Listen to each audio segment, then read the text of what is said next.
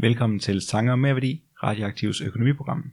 Jeg er jeres vært, Alex Orash Sankari, og jeg arbejder med energistyring. Og jeg står her med min medvært, Lasse Skov Lindstad. Ja, og jeg læser kandidat i statskundskab ved Københavns Universitet. Og i dag har vi inviteret Rasmus Lindø Kaslund i studiet, som er klimaanalytiker hos Concito. Og det har vi gjort, fordi at vi står midt i en energikrise, hvor energipriser og elafgift og sådan noget er store debatemner. Derfor så vil vi gerne forstå, hvordan energimarkedet fungerer, i hvert fald hvordan elmarkedet fungerer, og øh, hvad det betyder at øh, fjerne elafgiften. Og også hvad man skal gøre med den sociale slagside, som højere energipriser har. Undervejs kommer vi til at snakke om ting som, øh, som spotpriser, marginal prissætning og normale profitter. Er der mere at nævne? Det bliver rigtig godt. Det bliver rigtig godt. Lyt med.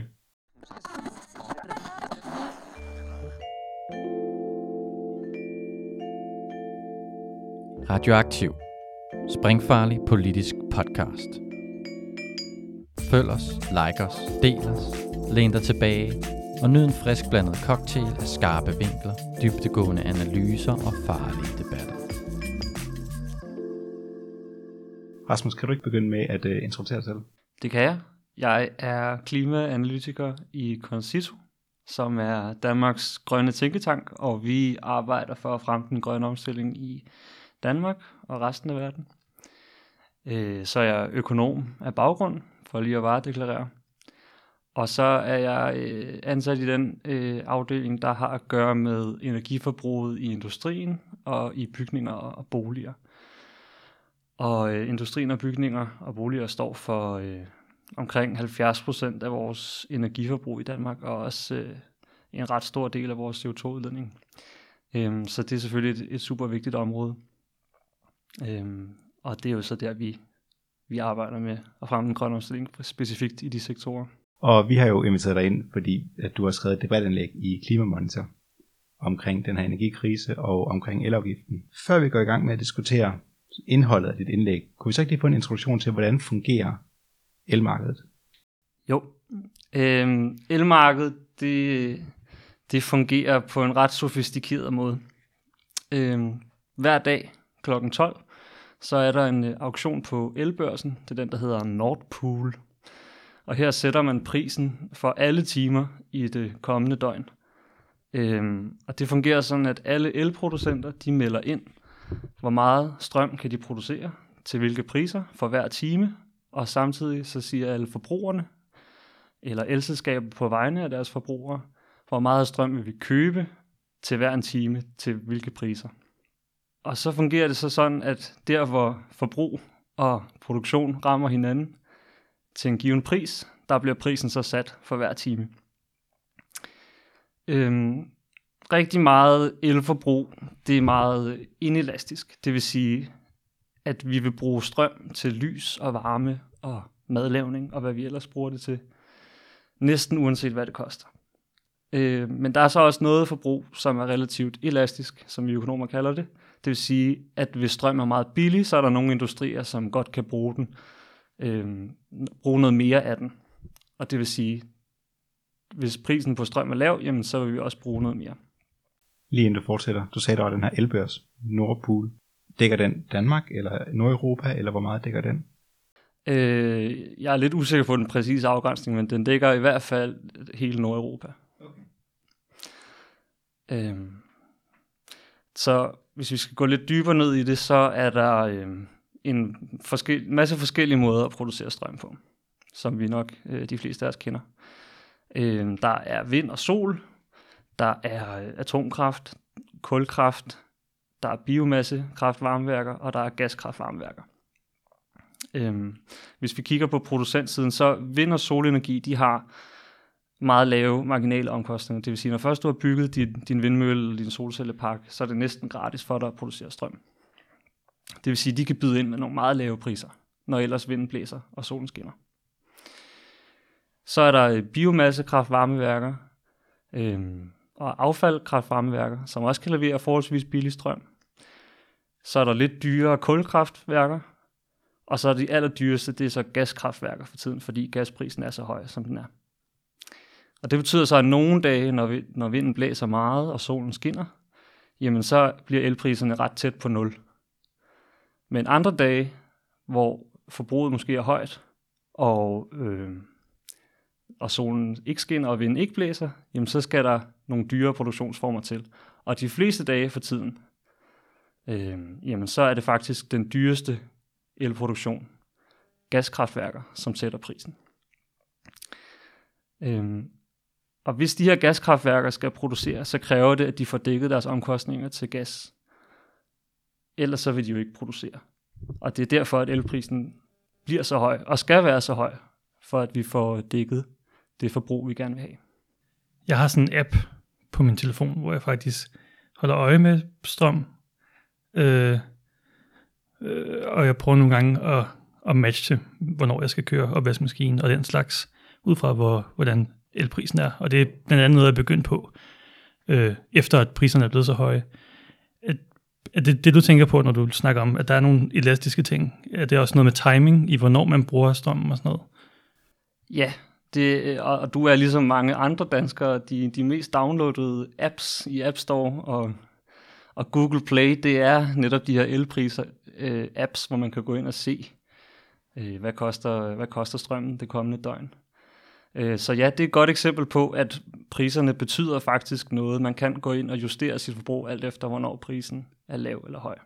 Man kan sige, at det er et ret lille skala, når vi snakker din opvaskemaskine.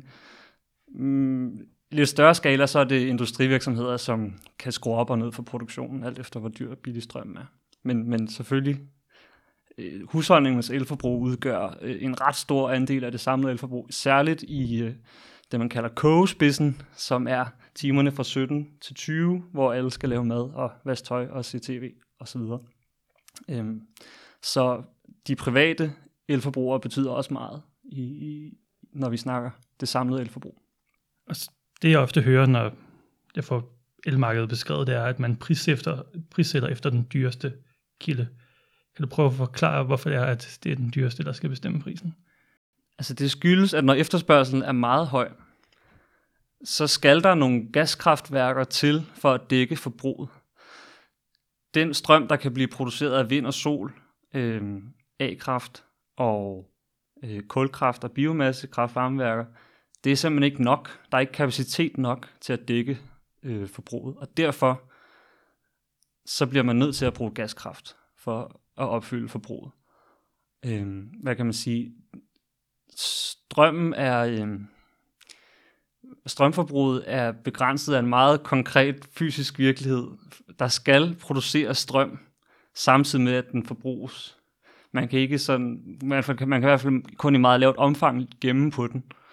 Så det vil sige, at det skal hele tiden, udbud og efterspørgsel skal hele tiden tilpasse sig hinanden. Og gaskraftværkerne, det er bare tit det, der skal til for at lukke øh, gabet mellem udbud og efterspørgsel. Og når, når gassen er så dyr, som den er, og har været det sidste år, jamen så bliver strømmen også bare dyr. Og det kan godt, for forbrugere kan det godt virke unfair, at det skal være så dyrt. Men de her gaskraftværker skal jo have dækket deres omkostninger, ellers vil de ikke producere. De, vil jo ikke, de kan jo ikke købe gas billigere, end de gør. Så, så kommer vi så til det her med elafgiften. Og der er både elafgiften, og så er der også tariffer på, at, øh, på elnettet. Hvad, hvad er det for nogle størrelser? Øhm, det er to ret forskellige ting, faktisk. Øh, elafgiften den blev indført i 1977, og det var på en baggrund af, af oliekrisen, og man ville gerne have danskerne til at spare noget mere på energien. Dengang så tror jeg, det var 2 øre per kilowatt-time. Siden da er den steget og var oppe i 90 øre for et års tid siden, tror jeg. Nu er den øh, fra 1. oktober på 72 øre per kilowatt-time. Så den er ligesom steget med tiden, Øh, og internationalt set, så har vi en meget høj elafgift i Danmark. Øh, og indtil sidste efterår, så udgjorde elafgiften en meget stor andel af den samlede elregning for forbrugerne. Øh, op mod halvdelen eller mere i nogle timer. Og det skyldes, at, at, øh, at de sidste mange år har elpriserne for hvad skal man sige, den rene elpris, som, som, som elproducenterne modtager, den har været meget lav, under en krone øh, per kilowatt-time. Det er den ikke længere. Øh,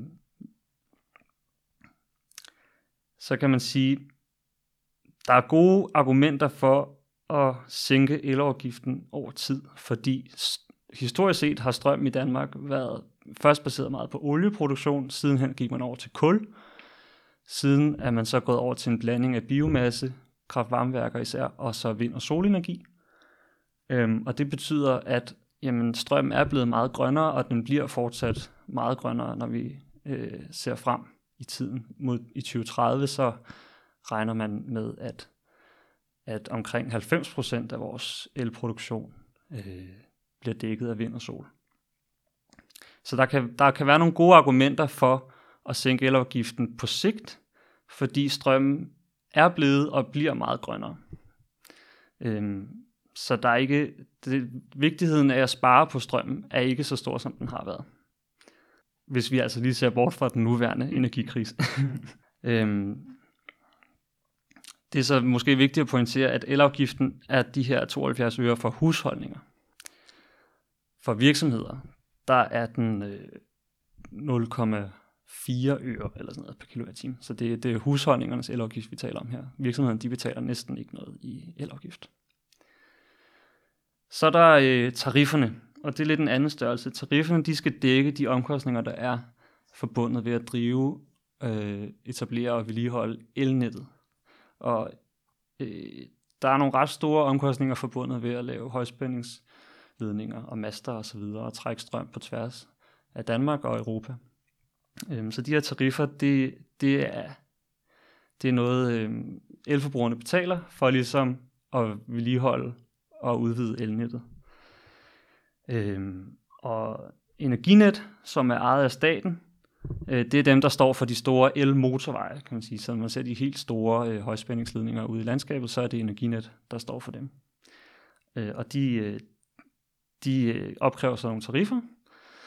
Øh, det gør de så på en måde, hvor øh, på et, efter det her hvile i sig selv princip, så Energinet skal ikke tjene penge på at drive elnettet. Det, Energinet er et statsejet selskab, og, og de er non-profit på den måde. Øhm, så de sætter tarifferne efter at dække deres omkostninger, og skal ikke tjene penge. Der er så Energinets tariffer, det er de store motorveje, øh, de dækker. Så er der også øh, de lokale øh, netselskabers tariffer. Det, hvad skal man sige, det er indfaldsvejene og udfaldsvejene fra motorvejene. Øh, det er dem, der leder strøm hele vejen ind i folks huse og virksomheder. Øh, og de har, opkræver også nogle tariffer. Sidstnævnte tariffer kommer til at stige ret meget her fra 1. januar, faktisk i, i en grad, øh, som, øh, som overstiger øh, elafgiften, øh, særligt i, de, i det, vi kalder kogespidsen, hvor der bliver brugt rigtig meget strøm i husholdningerne, så skal man til at betale nogle højere tariffer, fordi at når netselskaberne de skal sende strøm ud igennem nettet, øh, så er der et, et strømtab i elnettet. Og det tab, det stiger proportionelt med, hvor stor belastning der er på det. Så det vil sige, at når der er rigtig øh, er gang i, i kogegryderne derhjemme i de danske hjem, jamen øh, så bliver der også tabt relativt meget strøm i nettet, og den omkostning skal afholdes af netselskaberne. Øhm, og derfor bliver de nødt til også at hæve priserne. Det gør de her fra 1. januar. Øhm, og skubber på den måde omkostninger over på forbrugerne. Men ligesom Energinet, så skal de heller ikke tjene penge. Altså det er også øh, efter et hvile i sig selv princip. Grunden til, at vi inviterede dig ind, er på grund af så en debatindlæg omkring elafgiften, hvor der, var et forslag, hvor der har været forslag og diskussioner omkring at fjerne den. Øh, I i Concito har regnet på, hvad en konsekvens af det vil være, og jeg tror, et tal, I kom frem til, var en stigning i elforbruget på måske 7% eller sådan noget. Men øh, før vi kommer til tallet, kan jeg så ikke lige forklare, hvordan laver man sådan en udregning? Jo, selvfølgelig. Øhm, det er sådan, at vi i Danmark har nogle øh, ret detaljerede data for husholdningernes øh, elforbrug. Øh, det er noget øh, Energinet opgør. Og øh, der kan vi se, at husholdningerne de brugte i august i år 13% mindre strøm, end de gjorde i august sidste år. I den samme periode er elprisen for husholdningerne øh, steget med cirka 50 procent. Og der taler vi altså om den samlede elregning, inklusive tariffer og afgifter øh, og abonnementer, som man også har. Og de er så steget med 50 procent, den her, de her elpriser. Og ud fra det, så siger vi, okay, prisen er steget med 50 procent, forbruget er faldet med 13 procent. Vi antager så lidt forsimplet, at faldet i forbruget udelukkende skyldes de her stigende priser. Øh, så det det er en gennemsnitsbetragtning, kan man sige. Og så får vi det, øh, økonomer kalder en elasticitet på en kvart, hvilket vil sige, at når prisen stiger med 1%, så falder forbruget med en kvart procent. Omvendt, hvis prisen falder med 1%, så stiger forbruget med en kvart procent. Det er ligesom det er den elasticitet, vi ret groft estimerer. Øhm, ja, så det er ligesom metoden. Og så øh, har vi så regnet på, hvis man fjerner elafgiften, som det er jo blevet øh, en politisk aftale nu, at man vil suspendere elafgiften i første halvår 2023, jamen så betyder det, at elregningen for private husholdninger alt andet lige falder med 30 procent, cirka. Og på den baggrund anslår vi så, at forbruget vil stige med cirka 7 procent. At den, det prisfald der, er det så regnet med, at et højere forbrug så igen pumper prisen op? Nej, det har vi ikke regnet med. Det er lidt svært at sige, hvad, hvad konsekvenserne af at, at sænke elafgiften vil have på det generelle prisniveau for den rene strøm. Mm. Men vi kan bare sige, at i udvalgte timer, der vil vi så gå fra, at, at strømforbruget kunne, drikke, kunne dækkes af for eksempel kulkraft, til at nu skal det dækkes af gaskraftværker, øh, værker, fordi at forbruget er steget. Det, det vil ligesom være en uundgåelig konsekvens af, at forbruget øges i nogle timer. Kan man så risikere, at øh, elprisen i, de, i nogle timer rent faktisk bliver højere end før? Det kan man nemlig. Der er ligesom et, hvad skal man sige, kollektivt handlingsproblem i det her, fordi hvis alle sparede på strømmen, jamen så vil den også blive billigere. Men når strøm bliver billigere, så bruger alle også noget mere strøm. Øhm, så det er derfor, vi siger, det vigtigste er i den her energikrise, vi står i, at vi alle sparer så meget, som vi kan. Og det gælder både hos husholdningerne, men også hos virksomhederne. Øhm, så, så det er det her med, at jamen, når forbruget er lavt, og solen skinner og vinden blæser, jamen, så får vi noget meget billig strøm. Men hvis forbruget er højt, og solen måske ikke skinner så meget, og vinden heller ikke blæser, jamen så bliver vi nødt til at bevæge os over i de dyre måder at producere strøm på. Vi har ikke rigtig anden udvej. Så det, det er derfor, jeg synes, at øh, det, er en dårlig idé at fjerne elafgiften, fordi at så forbruger vi meget mere, og så gør vi måske problemet værre på den måde. Lige præcis. Man, man risikerer lidt at skyde sig selv i foden. Der er kun én vej ud af, af, af den her energikrise. Det, hvad skal man sige, elmarkedet, de høje priser, vi, vi observerer, det er sådan set bare en fremkaldervæske for, for øh, det sande problem. Og det sande problem er jo knapheden på gas, som gør, at prisen bliver så høj. Øhm, så hvis man så øger forbruget, jamen så presser man prisen endnu højere op. I hvert fald i, i nogle timer. Og så har det også en klar klimamæssig slagside, at vi skulle også forbyde, hvad hedder det, øge forbruget af gas og, og lignende, ikke? Lige præcis. Ja. Så det, den her, den her, de her meget høje prisstigninger, vi har set, de illustrerer nemlig meget godt, jamen det marginale strømforbrug, det, er, det skal stadig dækkes af fossil elproduktion, så det kan godt være, at vi har en masse vind og sol, og det er rigtig, rigtig godt, og vi skal have meget mere af det. Men i rigtig mange timer, så er det ikke vind og sol, der sætter prisen. Der er det kul- og gaskraftværker. Og det vil sige, når vi reducerer vores strømforbrug i de timer, jamen så udlader vi også meget, øh, mange gange færre drivhusgasser. Øhm, så, så ja, det er både en forsyningspolitisk og en klimapolitisk fordel at, at holde elafgiften på et, på et højt niveau lige nu. Nu har du jo forklaret, hvad de negative konsekvenser af at suspendere elafgiften kan være. Øhm, grund til, at der var den her beslutning, handlede jo om, at man gerne vil hjælpe udsatte forbrugere. Så hvis man nu gerne vil hjælpe det på en måde, der ikke har de her negative konsekvenser, hvilke hensyn skal der så tages? Jamen igen, så er det vigtigste sådan set, at man ikke sænker incitamentet til at spare på energien og spare på strømmen. Øhm, så fra et klima- og forsyningspolitisk perspektiv, jamen så vil det klart være at foretrække sådan nogle øh, politiske tiltag, som vi også har set, som øh, varme checks, målrettet øh, de husholdninger, der har sværest ved at, at betale deres regninger. Øhm, fordi på den måde, så, så, hold, så ændrer man ikke på elprisen, man giver bare en overførsel, som ikke ændrer på, på priserne. Priserne, de, de fungerer som de skal, så det er dem, man ikke skal pille ved. Så har vi også øh, en del af den aftale, der kom øh, omkring øh, inflationshjælp til danskerne. Det var de her afdragsordninger, øh, som vi også tænker er et udmærket, øh, et udmærket håndtag at dreje på. Øh, fordi igen, det ændrer ikke ved, at strømmen er dyr, og der er stadig et incitament til at spare, selvom du kan udskyde betalingen til senere. Øh, jeg vil dog opfordre forbrugere til at være forsigtige, fordi der er meget, der tyder på, at øh, både gaspriserne og dermed også elpriserne vil være høje øh, de næste par år. Hvorfor det? Eller hvad? Der er et ret øh, sofistikeret øh, future-marked for, for gas, så det vil sige, at man kan købe gas på levering næste måned og til januar og til januar 2024 og 2025 osv.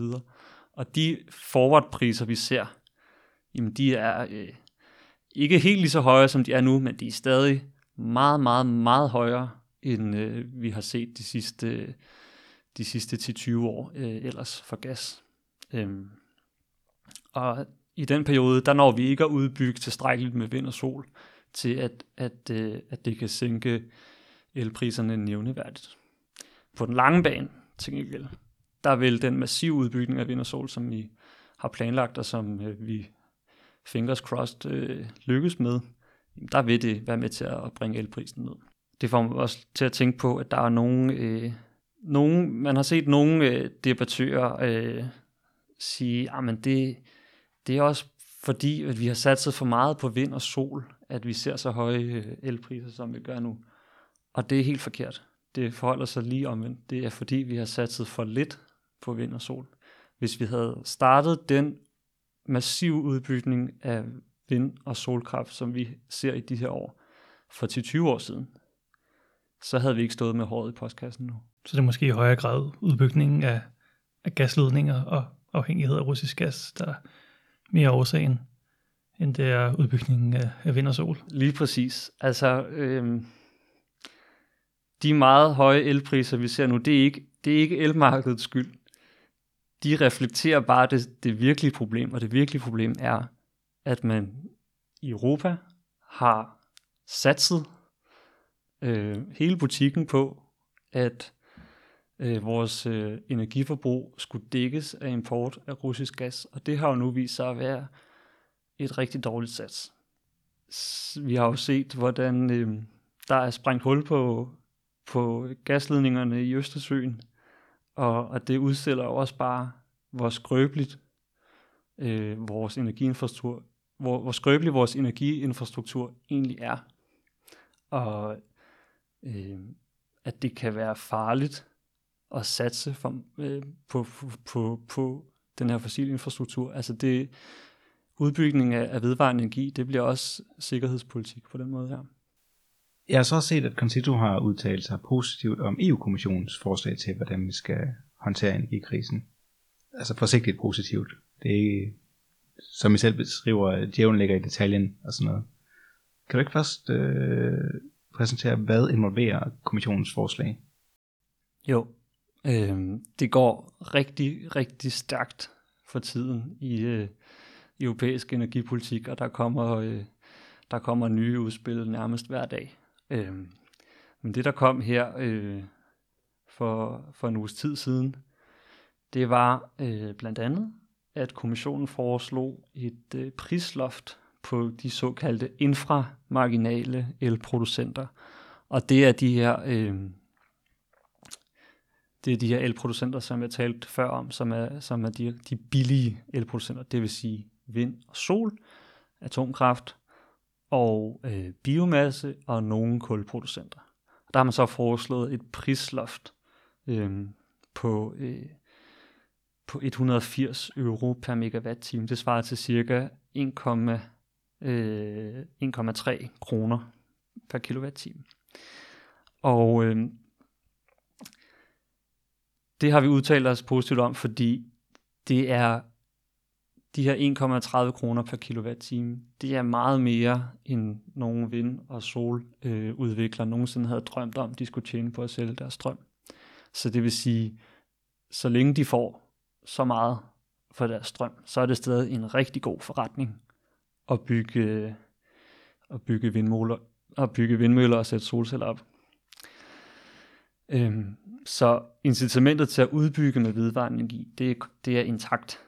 Øhm, og så har vi i Concito også forståelse for, at energikrisen, det er også en social og fordelingspolitisk krise. Det rammer nogle husholdninger rigtig, rigtig hårdt. Og derfor så er der nogle gode fordelingspolitiske argumenter for, at man omfordeler nogle af de her ret høje profitter, som nogle elselskaber øh, tjener. Men det skal selvfølgelig gøres på en måde, hvor vi ikke øh, skyder os selv i foden. Øhm, derudover så har der været, øh, så har de foreslået det her soli- såkaldte solidaritetsbidrag fra øh, fossile energiselskaber, øh, som, øh, som, også skal, som også har tjent rigtig mange penge, nogle af dem. Øh, særligt, øh, hvad skal man sige, øh, særligt Norge tjener absurde summer på at eksportere øh, gas og olie til Europa for tiden.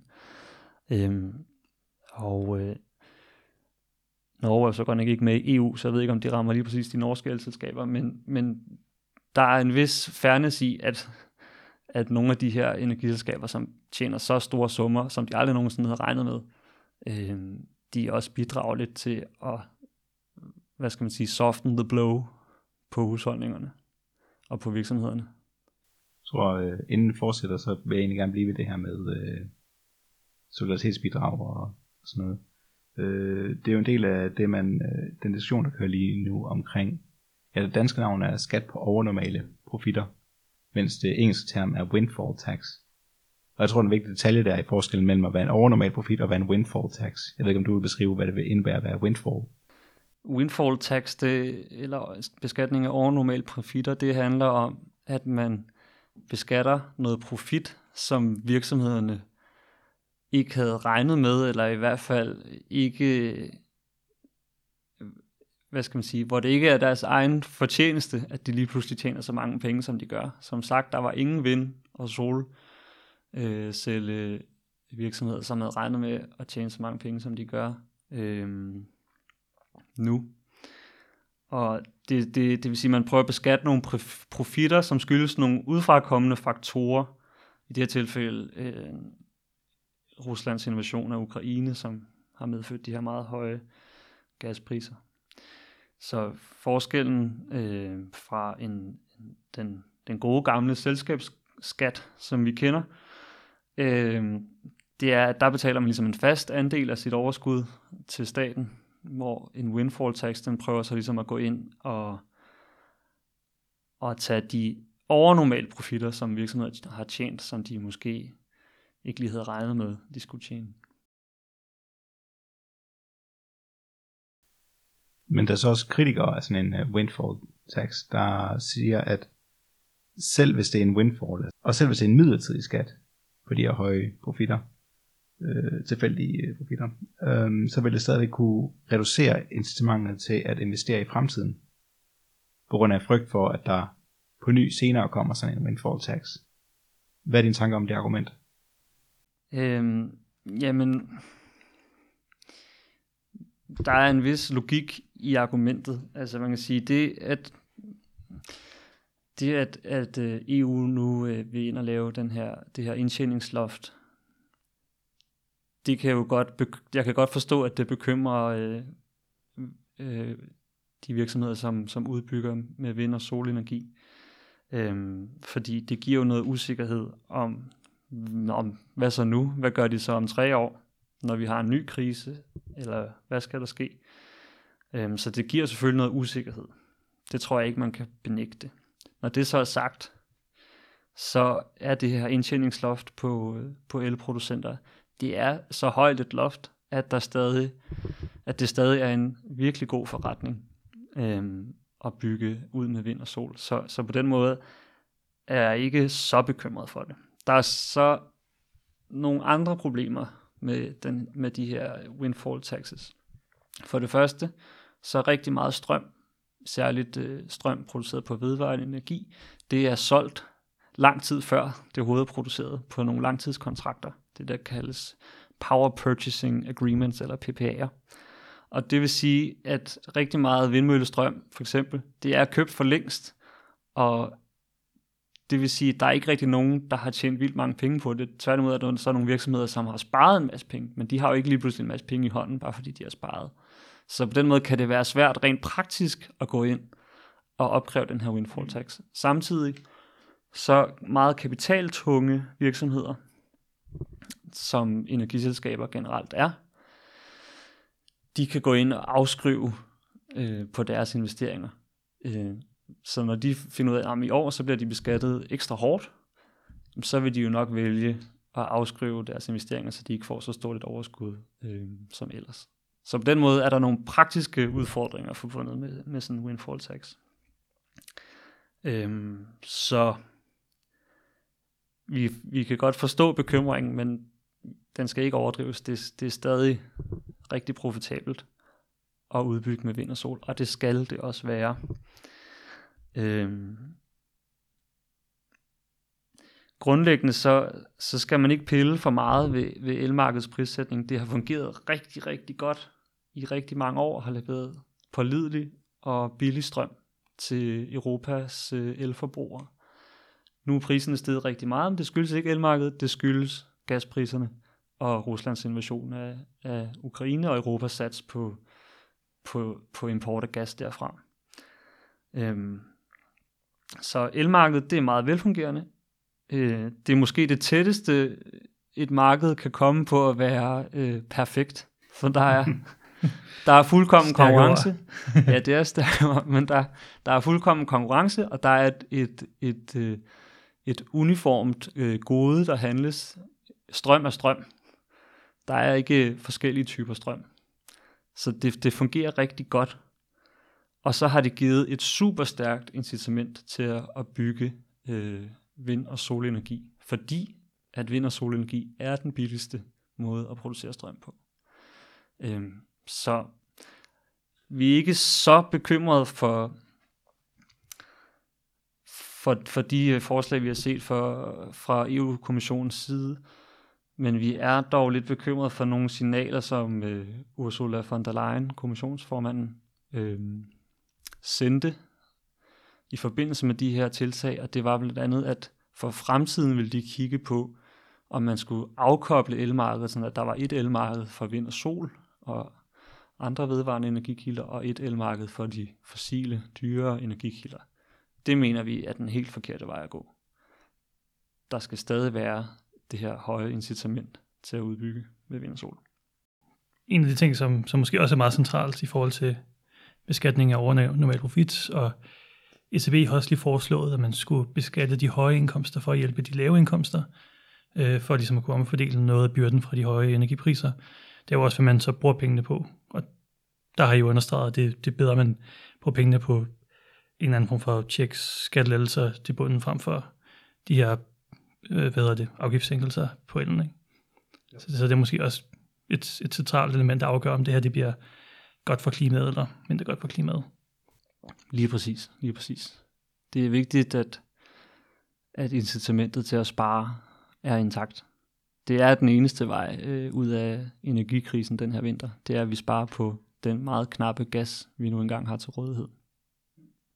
Og ja, du, du nævnte det der med, at øh, EU virkelig lægger meget energi på, øh, at øh, øh, mange ressourcer i at øh, komme igennem den her energikrise og sådan noget. Og det kan jeg også godt mærke med det, jeg arbejder med. Jeg arbejder inden for øh, øh, industriforskning i øh, energistyring på husstandsniveau og sådan noget. Så, og der kan jeg også godt mærke, at der er virkelig mange EU-forskningsprojekter i gang nu, mm. som kører. Ja. Det er virkelig hæftig udvikling, der pågår. Det er det, og det er godt. Det er godt. Altså jo smartere et, øh, et strømforbrug vi får, jo bedre. I virkeligheden så, øh, så kan, altså hvis der skal komme noget godt ud af den her energikrise, så kan det være, at vi får et, øh, vi, vi lærer, at vi skal have et mere fleksibelt elforbrug, så vi i højere grad bruger strømmen, når den er billig og grøn. Mm. Og når den ikke er det, så skal vi spare og bruge så lidt som muligt. Og det kan, det kan især hjælpes på vej af smarte, øh, smarte energistyringssystemer. Det er lige netop det, jeg sad den her formiddag og skrev kode til. Perfekt. Det lyder og godt. lidt rundt på forbruget og sådan noget. Jamen, så vil jeg sige, uh, Rasmus Lindø Kaslund, tusind tak for, at du ville deltage.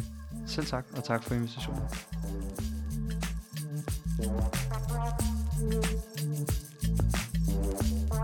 Oh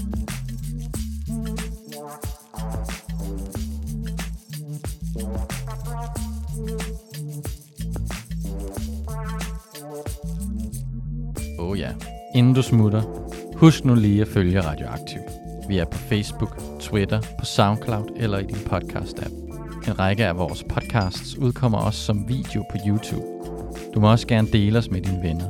Hvis du er ellevild, så kan du gå ind på solidaritet.dk og blive medlem af vores medie.